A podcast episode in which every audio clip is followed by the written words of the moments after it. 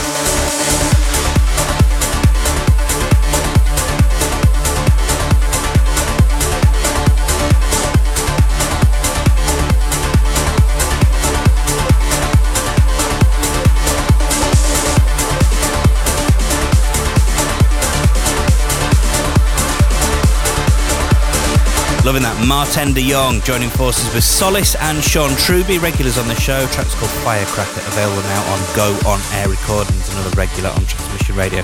Um, we also heard Second Wind from Saint Sinners and Allion Pure, unadulterated, no holds barred euphoric trance.